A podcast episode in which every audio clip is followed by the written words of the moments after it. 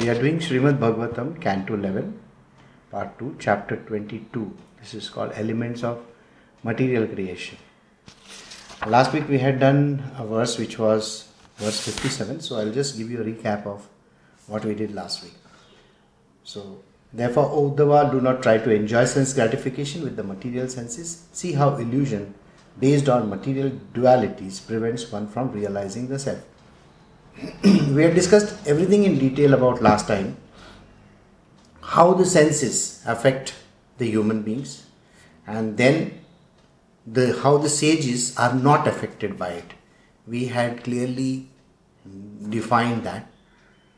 Now the moment you are affected by the senses, your mind comes into play. Once the mind comes into play, intellect and everything is a part of it whole. The spirit also gets affected. Then the bodies which are there, they carry all the karmas which are associated with these activities. Because they get associated with the body, so the body has to transmigrate from one body to another, to another, to another. So these are the four bodies which are inside. The fifth one is the one which we take up. Food body is taken up from this material world. The remaining four bodies would transmigrate to another material body. It could be any body. Alright. So this is what we had done last time. Sorry. So we are doing Srimad Bhagavatam, Canto 11, Part 2, Chapter 22, Elements of Material Creation. We are beginning verse 58 and 59. Even though neglected, insulted, ridiculed or envied by bad men, or even though repeatedly agitated by being beaten, tied up or deprived of one's occupation, spat upon or polluted with urine by ignorant people, one who desires the highest goal in life should, in spite of all these difficulties, use his intellect to keep himself safe on the spiritual platform. It's an extremely dangerous verse for all of us. So, let me go to the verse once again and listen to the words carefully.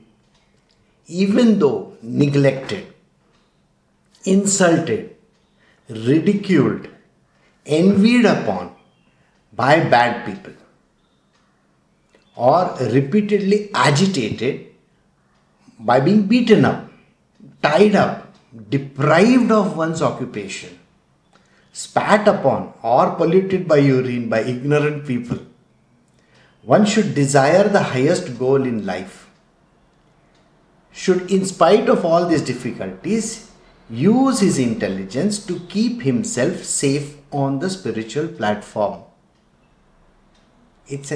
Like I said, it's an extremely difficult verse, but something which we human beings should understand. This verse can be explained to you simply when you follow the teachings of Jesus Christ also.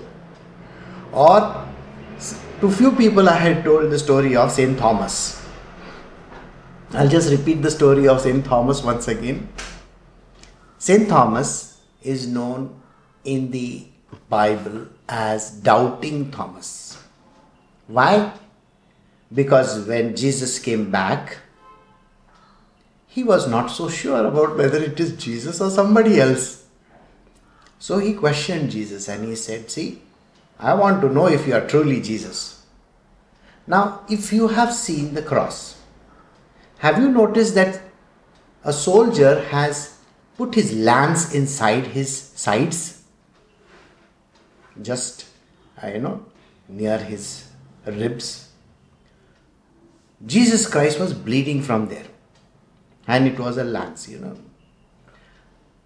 So, Thomas had asked Jesus Christ this, and Jesus in turn says, you can put your fingers over there to feel whether I am really the same Jesus or somebody else. And Thomas had put his fingers over there. Everybody doubted him, whether it was Peter or Thomas or whoever. They all doubted him. Now, think about the life of St. Thomas. What happened to him? He left the country and then he came to India. He came to a place which is called Kerala. There is St. Thomas Church over there also. Now, from Kerala, because he was hounded by people, he went all the way to Madras, which is now called Chennai. And there, the locals were trying to shoo him away. He hid in a cave on top of a mountain. In the cave, because he was hiding from people, he was literally hounded, by the way.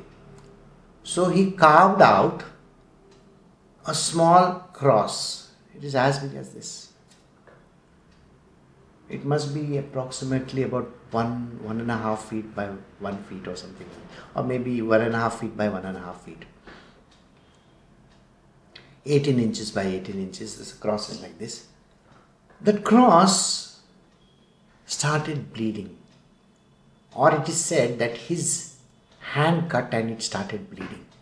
Nobody knows what exactly happened. He was found. Then the locals over there, they put him to death. Later on, he was buried in the same place. Unfortunately, the Italians came and they said that we want to take his body, and they took his body away. Nobody knows whether his body is in Italy or whether it's in India. Nobody has any clue about it. So this is the story of St. Thomas, who had to go through a lot of problems in his life just because he was trying to teach the name of the God to the people. Now let us take Jesus' case. Jesus also had to go through the same trouble. The moment he came back, the Romans on one side and the Jews on the other side, they started hounding him. And finally they put him on the cross. His life was not a bed of roses, it was a bed of thorns. There were thorns which were put on his crown also. I'm sure you remember that. So anybody who follows his swadharma, it's not necessary that when you follow your calling, swadharma means your true calling, you are going to have a bed of roses. Nobody says that. It is going to be extremely tough. It will be painful, people will treat you very badly, and that is exactly what this verse is saying. That does not mean that you give up your profession, whatever the swadharma is. Don't give up your true calling just because some people are acting very mean with you. Now, I will explain the verse. It's the same with Buddha, it's the same with everybody, by the way. Please understand, if you have come in spiritual, your life is as good as hell, I can say. I should not be saying those words, but by the way, it's as good as hell, because everybody is going to question you. Everybody is going to hound you. Everybody is thinking. And one of the most important things is, today you are on the path of righteousness. When you are leading a material worldly life, nobody cared for it and everybody was happy with it. You might have done all the wrong things at that time. You might have robbed, you might have murdered, you might have done everything, anything in this world. And yet, it was good. But the moment you come onto this path of spirituality and you understand what is your true calling, now remember, you are on a righteous path. Okay? Righteous path is all about truth. Absolute truth. Nobody is going to like it. Neither your families, your relatives, your friends, you name it, the whole world is going to go against you. And it is an accepted fact. First and foremost, if you have entered the world of spiritual, you will not be able to tell your family in the first place. Just try telling them, oh, I am going to, become a spiritualist. The first thing they will ask you, oh, you're going to become a priest or a nun, or you're going to become a sadhu, or you're going to run away from life, you're going to put on ochre clothes. There is nothing like that. Are you going to put habit on? Oh my God, what are you going to do? You don't have to do all that. This is the opposition everybody in this world is going to have for you. Please understand this. And the moment this opposition comes in your life, don't get deterred by it. Please remember this. Spirituality is being truthful. It's all about righteousness. It's about following why we have come over here. The reason for our existence, we are here for that reason. And it is going to be a painful journey. Nobody is going to give you rest in this. And let me assure you, if you think that spirituality means, you see, the words which come with spirituality is peace, happiness, tranquility. I want to be okay. And other words associated with it, yoga, meditation, all these words. Now think about this verse which I read to you. Where is it written that you're going to have peace of mind? I'm sorry. Your peace of mind is gone now, out of the window. Okay? There is no tranquility in this world because you're constantly bothered about God. Please understand this. You are now latched onto the most powerful thing on earth. And that is the spiritual domain. So there is no rest over there, by the way. So there is no rest, there is no peace, there is no happiness. The way happiness is described in the material world. Happiness is described in the material world is when all your hormones are flowing very nicely and you feel, oh my goodness, it's so nice. Nothing nice over here. It's all going to be crying. It's all, you don't know why you're crying. You don't know why you're laughing. Sometimes you're laughing. People will look at you and say, are you mad? Actually, you're not mad. The whole world is mad out there. And yet, the world will look at you and say, you are mad. Why? Because you can actually see the whole world going to dogs. When somebody is getting married, just think about it. When they are getting married and they are thinking of, oh, we'll be happily, that happily ever after feeling that is there after marriage, they say. It's like a fairy tale. Fairy tale wedding. How is a wedding? Oh, it was so beautiful. I spent so many thousands and millions and all that. Okay, fine. You're spending millions and you're spending thousands. Then what happens? Your happiness lasts only during the wedding night. Okay, one honeymoon day. Okay, after that it is all gone. Then what happens? Then it is disaster. And you, who is a spiritualist, is looking at this whole scene. Don't you know what is going to be the outcome of all these things? And hypocrisy is a rule with all the material worldly people. How are the material worldly people? They are hypocrites to the core. Oh, we are very happy. I am settled in my life. I have children, But think about it. A woman who is handling the children right from morning to night is the most harassed person on earth. Ever tried to bring up a baby? I mean, I have, so I know what happens. Okay? I don't know how many nappies you got to change, how much food you got to feed. That baby is literally like, And you have to keep on feeding and the baby cries and oh my goodness, it is. And the number of clothes that you got to wash, unimaginable. And after that, the doctor's visits, this shots, that shots. Imagine the parent who is taking care of the baby. And now they say, oh, baby is such a beautiful thing. Try getting into the shoes of that person and you will resent it.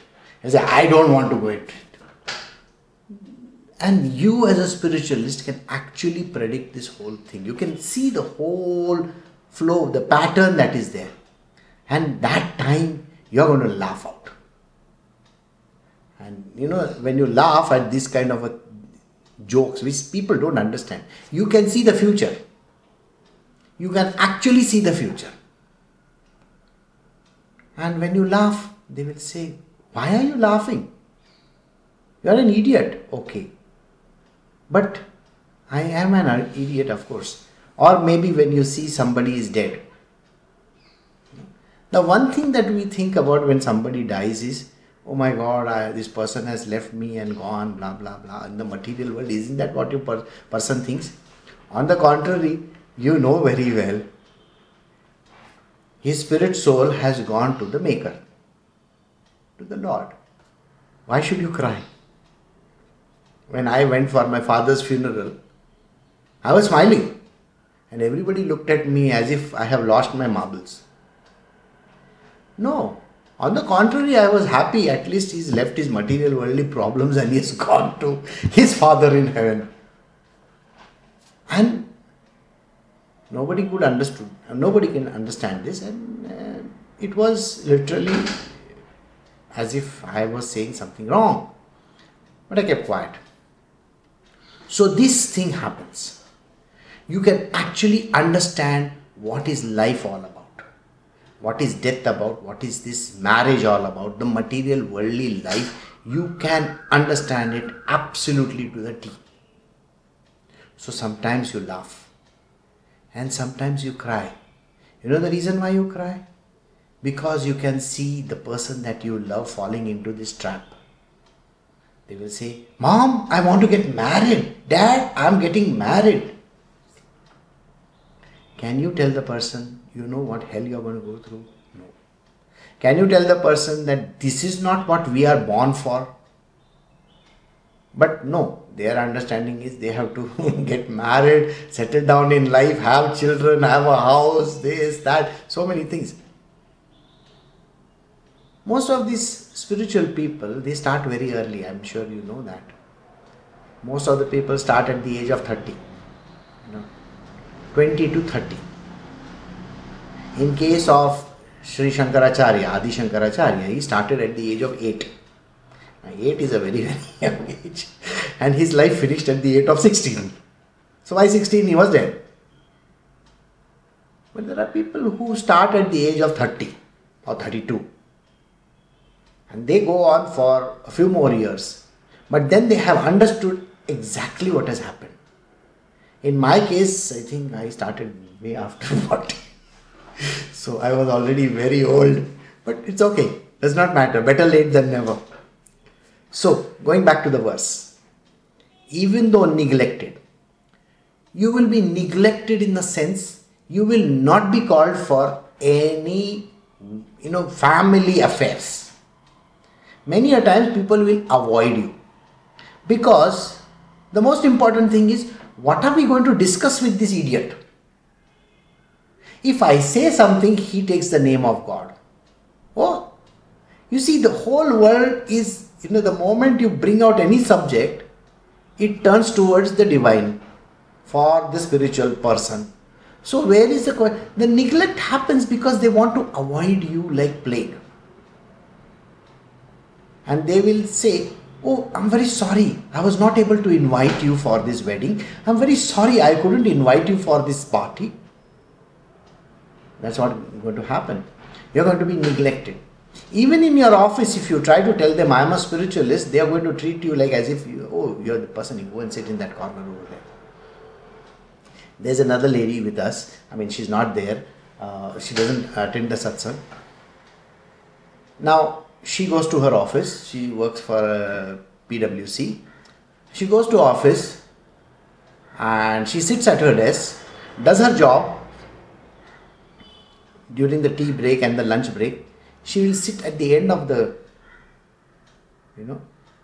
canteen, and there she eats her lunch quietly. At least 4 or 5 people will come to her and say, oh, can I sit over here? I hope you don't mind. No, I don't mind. You can sit. And then they start small talk. This one, she left, she's getting married to someone, and oh, this one is pregnant, that happened, this happened, and the whole office gossip starts over there. And the spiritualist is sitting over there. Yes. Not able to contribute even one little thing towards this whole conversation. Why? Because they understand everything is futile. This one has run away with that person, this person has gone to that person, and that this has happened and that has happened. Oh, they are going through a divorce or this is happening. Oh my God. Your boss, He's such a lech. He was looking at me like this. Oh, is that so? And it's a very, very common, gossip. And the spiritualist knows about this entire thing and is sitting quietly over there. And when there is some function, they will neglect this person. Insulted. Why are you getting insulted? It's because you are an idiot. You don't understand anything. If I say this to you, you are going to turn it around towards God. Why do I need to talk to you at all? And the insults come in big number. They will treat you like, oh, you, go. You got a satsang. You have no other thing to do. Go, get lost. And at that point you feel, why is this world treating me like this? But it's a part and parcel of our world. Ridiculed. You will be ridiculed. Or envied by bad people. Envied because you may have just two pairs of clothes and you can live in those two clothes. Whereas there are people in this world, they'll open their cupboard, I have nothing to wear, where you can see about 10,000 all garments over there and maybe, hundreds of shoes, and yet the person says, I have nothing to wear, I don't know what shoe goes with what. So the material worldly person is bothered about these kind of things, and then that person will look towards you, you are such a nice, in your world you're very happy, you got just two pieces to wear. One day you wear one piece and the next day you wear the second piece. You don't have any choices in your life. I envy you because you have no choices in your life. This is the kind of talk they will give. And believe me, at that time you will say, yes, I'm happy I don't have a choice. You see, if I have a choice, I spend 10 minutes thinking which one to wear. What goes with what? You have a broken pair of glasses also, you will wear that also. You are not thinking that, oh, I got to repair it. You are not even thinking about that. So, you will get ridiculed and you will get envied by men. And even though repeatedly agitated by being beaten. Now, beaten can be physical as well as mental also, by the way. Sometimes people say harsh words. They do not treat you nicely. They will say, what is the point in doing something for you? You are worthless. Or they will say, I don't want her or him to be a part of this. Can we just throw this person out? If you are making groups, most of the time you are making groups. In all the public activity, if you have ever gone for any, new age kind of a stuff, or if you've gone for, all those motivational talks. In the motivational talks, they'll say, okay, you make a group of some 5 people and you make a group of some 5 people and call yourself some different names. And after that, we are going to pit all these groups against each other. At that time, you are the one person standing out over there without any group. And the moderator looks at you. Can't you find any group for yourself? And everybody looks away when you are seeing over there. And then they don't want you. So at such point in time, you are going to feel very bad. But you are not supposed to feel bad. Now I am coming to the point where what is to be your nature? What should you do in such circumstances? Let me finish this and then I will tell you. You are getting beaten up. You are tied up. Tied up? Have you not seen all these people being tied up? The greatest founder of Sufism was tied, beaten. And those who know Tukaram's story, there is a Bhakta Tukaram, Sant Tukaram we call him, Tukaram. He was ridiculed. He was beaten up. His neighbor took a branch of a tree which has got pointed thorns, and he beat Tukaram badly, thinking that he is usurping his position, whereas Tukaram was least bothered about it. Tukaram was sitting on top of the mountains. He was not bothered whether he was eating, he was not eating. He used to go early in the morning and he used to sit over there, and he was a very simple person. Now this person does that. So, what happens? Now, when I was in this whole stage, many a times I was sitting at the desk where billing used to happen, you know. So there would be people coming to me and saying, "Uncle, uncle, can you give me extra discount? Uncle, uncle, can you give me something free? I want this free, I want that free." I was running a store, okay. And I was giving it away as if it is, you know, free flow. Somebody would ask me something, "Can I have that?" I will give it up.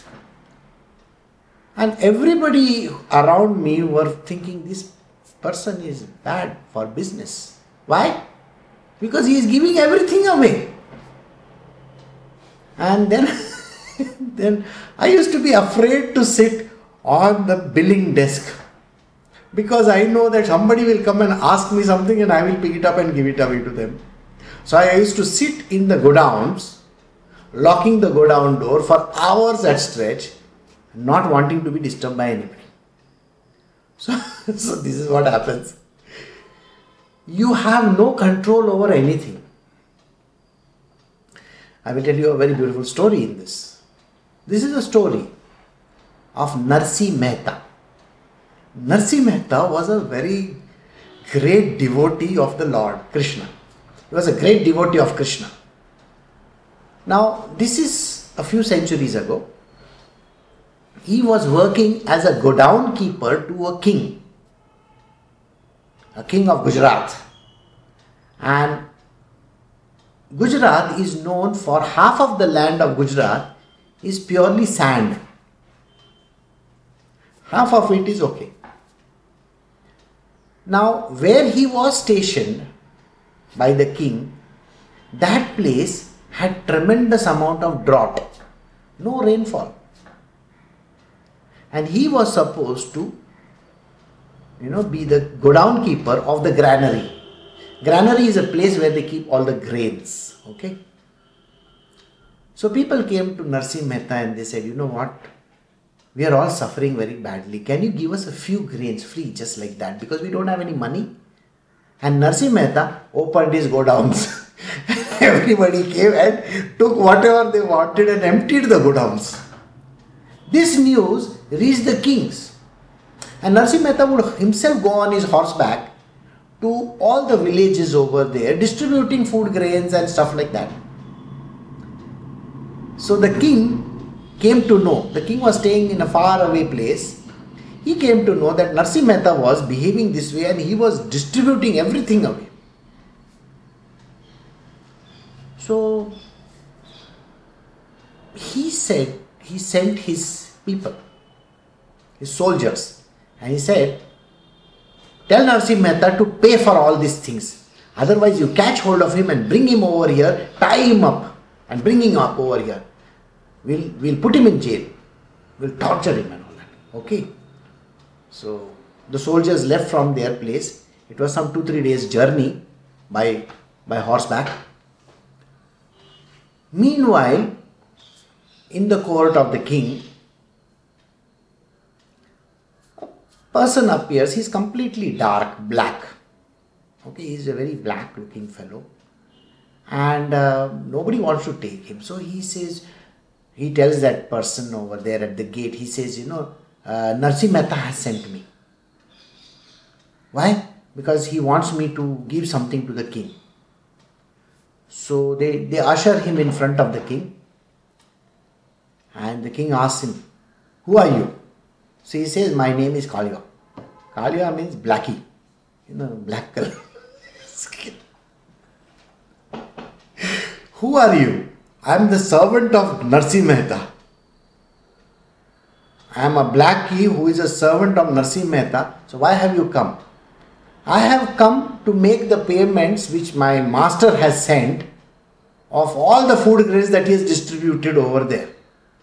So the king says, "Okay, I don't think he can pay for that amount of, the grains that he has distributed. He has gone and destroyed my entire godown. He says, no, sir. I have brought the payments. Please have a look at it. And then he starts pouring in those gold coins and other things. And there are so many coins over there, you cannot even imagine. And it is not worth one granary, but it is worth 10 granaries. The king is highly pleased. And he says, oh my God, Narsi Mehta is richer than me. Narsi Mehta is richer than me. Oh, so nice of him to send me so much of gold and jewelry and all that for the food grains that he has distributed. I think we should give him more.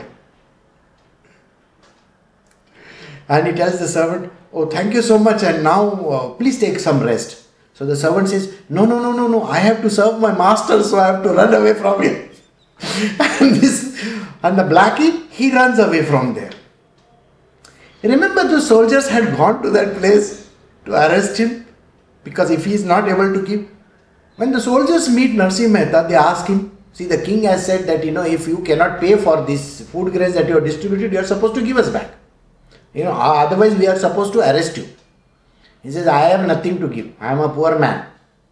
So they tie him up and they put him on a horse and they bring him in front of the king.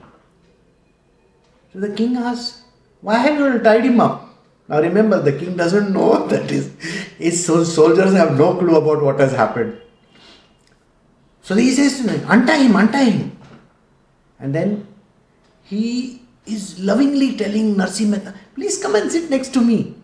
Narsi Mehta is looking at him, is something really wrong with him or what? So he says, no, you come sit here. Have some rest. I'm so happy, to know you, because I don't know you directly. You are one of my employees, but I know you are a very rich man and very good-hearted person. You sent me so much of money. Narsi Mehta looks at him and says, what do you mean by that? I never sent you any money. No, your servant came here. His name is Blackie. Okay, Kalio, he called him. And he gave so much. Oh, how did he look like? Oh, he looked like some bumpkin from the village, Is that so? And what was he wearing? Oh, he was having one, peacock feather stuck in his head. It's a very funny character. Narsi Mehta immediately recognizes that it is Krishna himself who had come over there. Krishna is Lord Almighty. And then he starts crying in front of the king. The king asks him, why? What is wrong? He says, you don't understand. You met Krishna. I don't have any servant. Actually, I am his servant. Why is he saying he is my servant? That is the Lord Almighty, and he has come and paid for everything. And this is what happens. Narsi Mehta was so sad that he couldn't meet Krishna.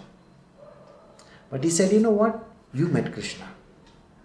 And he tells the king, I'm so happy that Krishna came and did this. This is what happens. You will have to go through problems in your life. There will be trouble. But don't be afraid. Things are not as bleak as they look. There is always something at the end of it. You may not even get the real darshan. Darshan means the face-to-face kind of experience with the Divine Lord. But people around you, everybody who comes in association with you, they will actually feel it. But they will not say anything to you, because they cannot see, whereas you can see. See means you have the knowledge, but you do not have that understanding that the Lord is there in front of you. Why? Because the devout, those who are devoted to the Lord, cannot actually see the Lord. But they know this finer power works over there. Other people will feel you are doing everything. You are doing means either you are paying those people, you are giving them certain gifts. They feel that you are being very kind and nice. Whereas you know in reality that it is the Lord who is working. It's not you. The Lord is your servant over there, by the way. But you won't understand that immediately. You will have to go through the process little by little. So, anybody who goes, you should be now ready for this kind of a torturous journey, okay? Or otherwise, the door is out there, you can leave. You want to enjoy this material world, the door is out there, you can leave. But remember, spirituality is about this. And he says, one who desires the highest goal in life should, in spite of all these difficulties, use his intellect to keep himself safe on the spiritual platform. Now, how do you keep safe on the spiritual platform? Remember the kind of people that you are talking about? We are talking about people who are going to say a lot of things.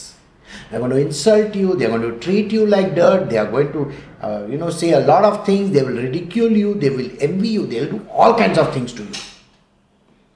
How do you behave with these people? First, be your good self. I have often used these words, be your good self. What does it mean, be your good self? Be your good self simply translates into be nice, kind, compassionate, loving, peaceful. You don't have to get agitated. There should be no vices of any kind, no anger, no greed. You have to be patiently listening to those people. Don't utter words of curse to anybody. Do you get the point? Never say one single bad word to them. Because, as Jesus Christ put it, they know not what they are doing. They do not understand, the world really doesn't understand what they are doing. They may ridicule you, they may say a lot of insulting words, they may slap you, they may do whatever, they may torture you. Please understand, they do not know what they are doing. And you are not supposed to curse them, say any bad words, get angry, get upset. If this is what it means to be your good self, are you ready for this journey? Please be sure, because this journey is troublesome. It's not so easy as it looks. It is a painful journey, but at the end, it's the most beautiful journey of all.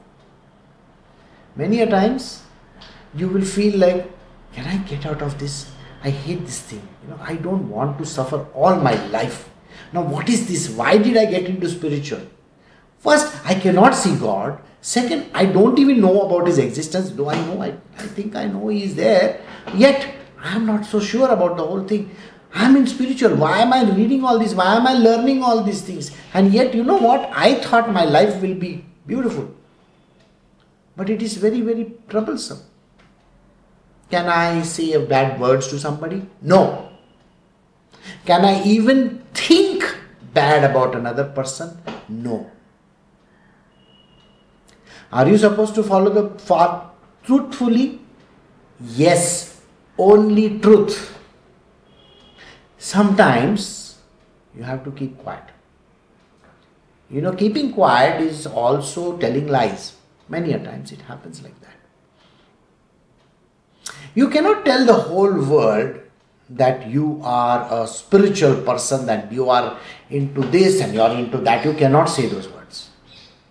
Many a times when you are gone to a big place where somebody is getting married, I don't know, some kind of function is going on, you cannot go over there when people will come and ask you, oh, what are you doing? I have been asked many a times, what do you do? So I say, I teach. Now think about it. Do you think I teach? The immediate impression is I must be a teacher, I must be somebody in college or school or those kind of things. It does not matter what they think. I am saying the truth. I teach, I preach, that is all. I do satsangs. Beyond that, what do I do? Nothing. So, this is the most important thing. Many a times you have to keep your mouth shut. Don't talk about it. Now think about it. If the father or the mother is into spirituality. Do you think, the biggest problem is when their children are supposed to get married,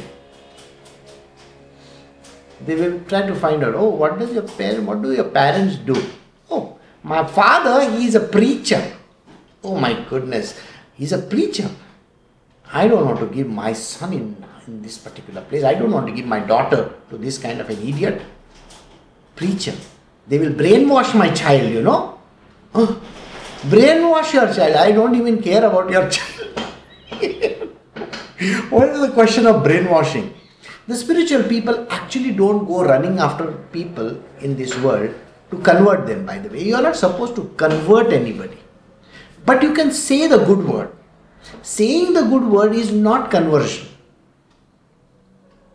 One thing you have to understand, when the priests, when they entered Africa and various other places in India, their job, the Christian priests, their job was to ensure that the people are looked after over there. They had established a church. Many people joined the church. It's okay. But no forced conversion. No. What are we supposed to do? Only when life demands that you need to speak up, you speak up. Otherwise, don't talk. Silence is golden.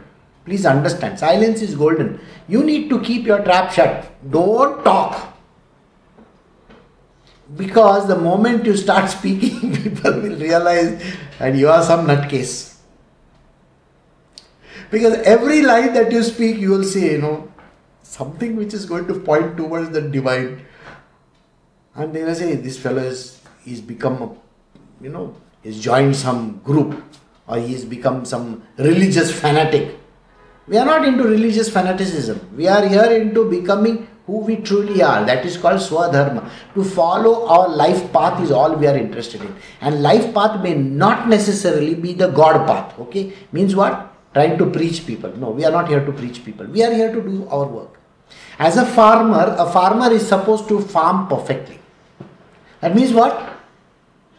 When I was traveling, I traveled about 8-10 hours every day for the last so many days, last 4-5 days. I was just driving all over the countryside to visit a few places.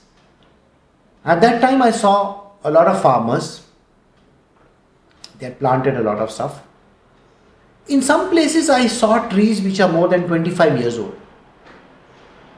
Big trees. And those are fruit trees. They are giving fruits. But the rest of the land was not cared for. Why? Because the farmer is getting money from the trees which are giving fruit. Why is he not taking care of the rest of the land? That is wrong. He needs to till that entire land up, make it proper. We are not here to take a pension. You understand what a pension means? You work your life, put the money in the bank and draw pension from it, or some pension schemes are there. No, we are not here to sit, put up our legs and earn a pension. We are not here to do rest. Till the last day of your life, you need to be doing your swadharma. Swadharma is your true calling.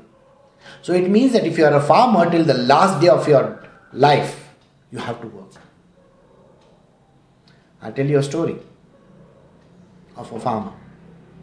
This farmer, he was having a field.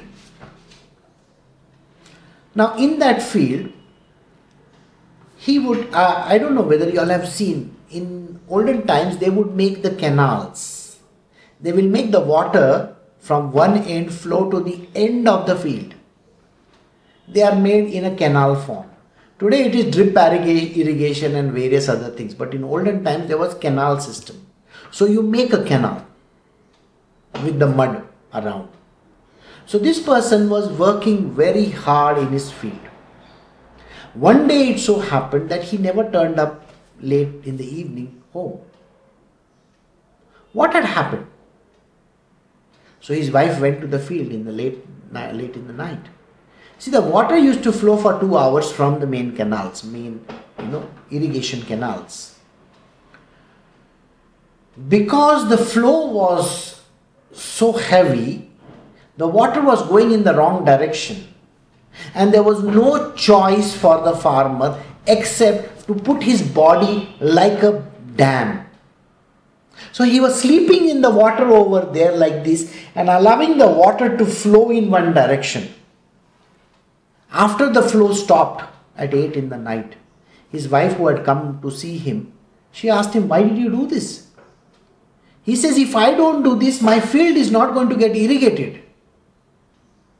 You see the whole point of it?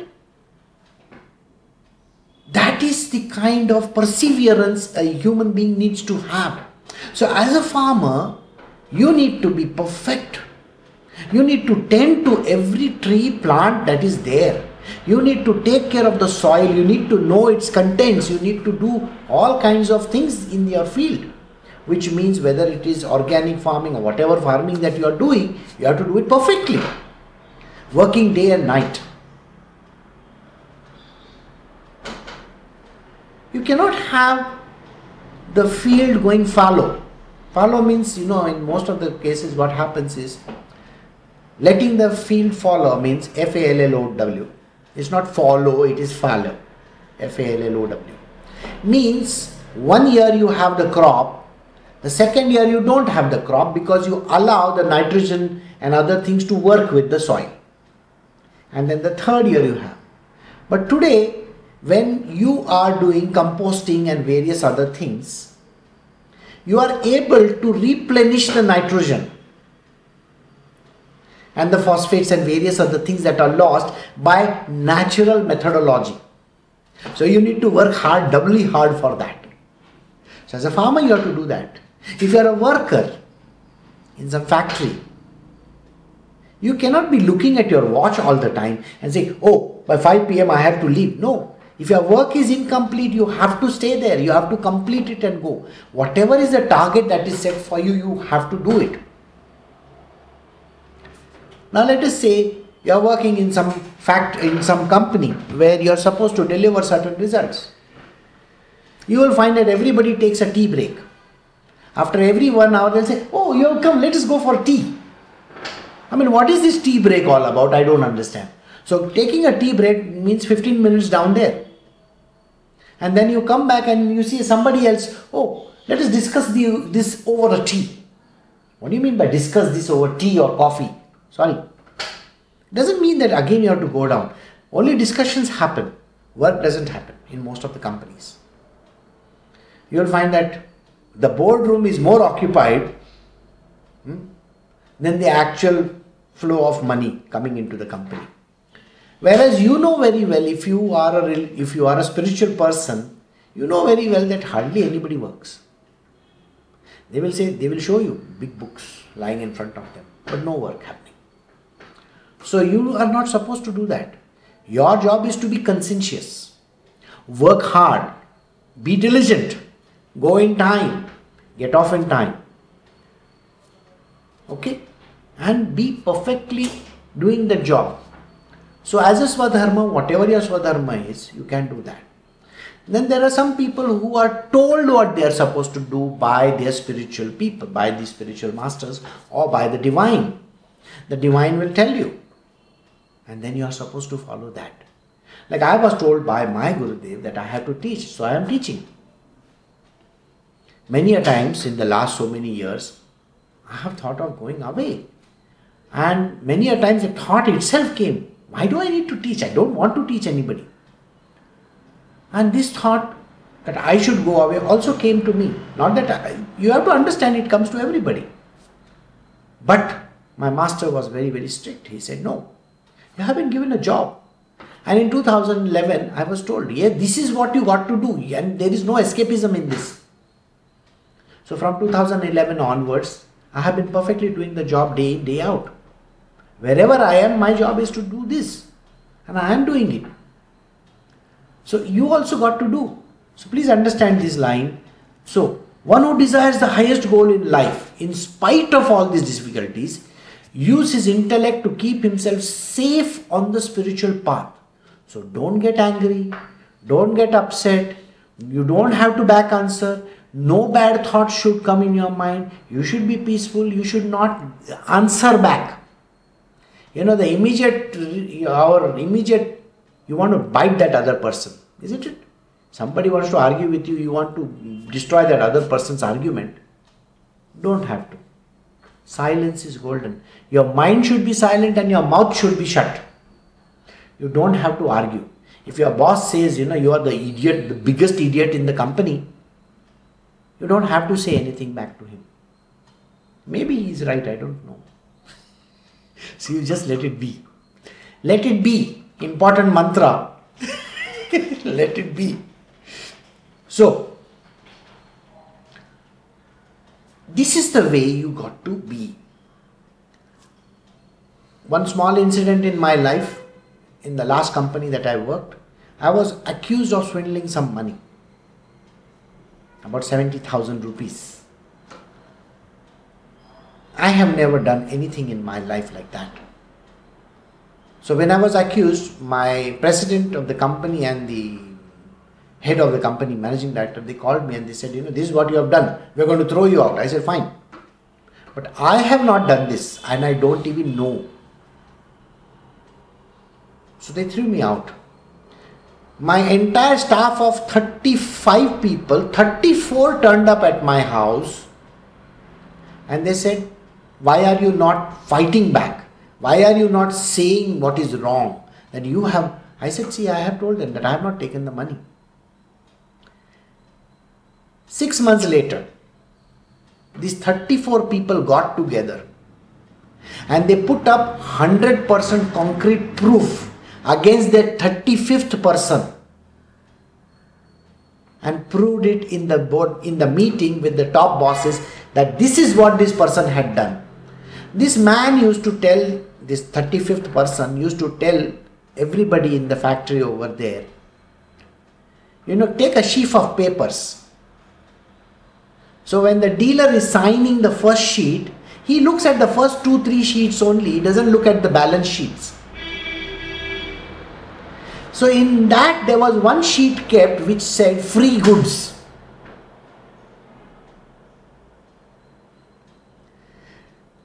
So they would take the signatures on all those sheets, including the fake sheet.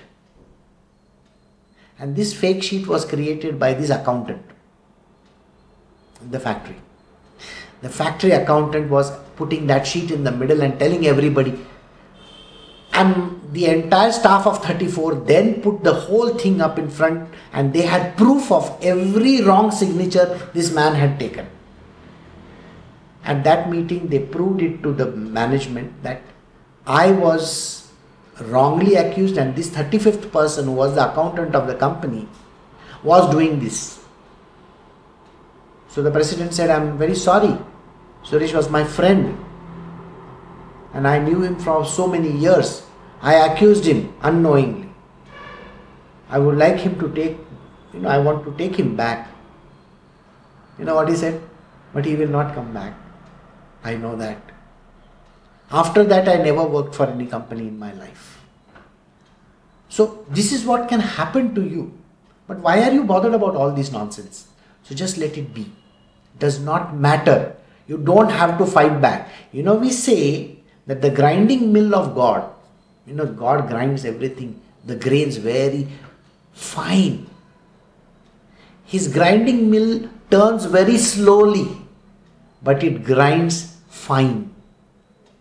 It grounds the grains very fine. That's what they say. That is the saying in India. The rest of the things, why are you bothered about it? Don't bother your life about all the bad things that are happening in the world. Let the world go to the dogs and let them say whatever they want to.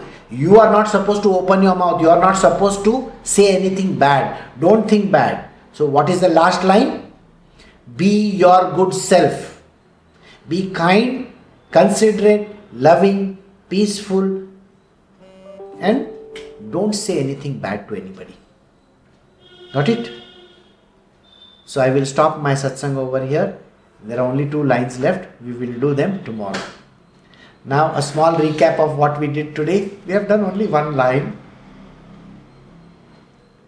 If somebody says something bad to you, treats you in an ill manner, does whatever wrong things with you, they ridicule you, they call you names, and they treat you terribly, you are not supposed to do anything wrong or bad to them.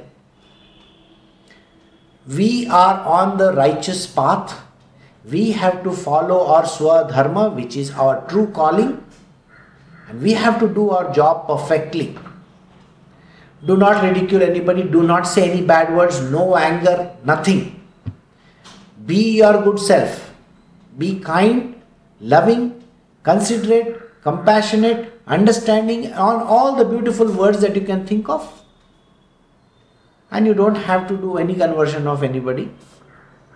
Just remember that you are the person in that spot and be your good self.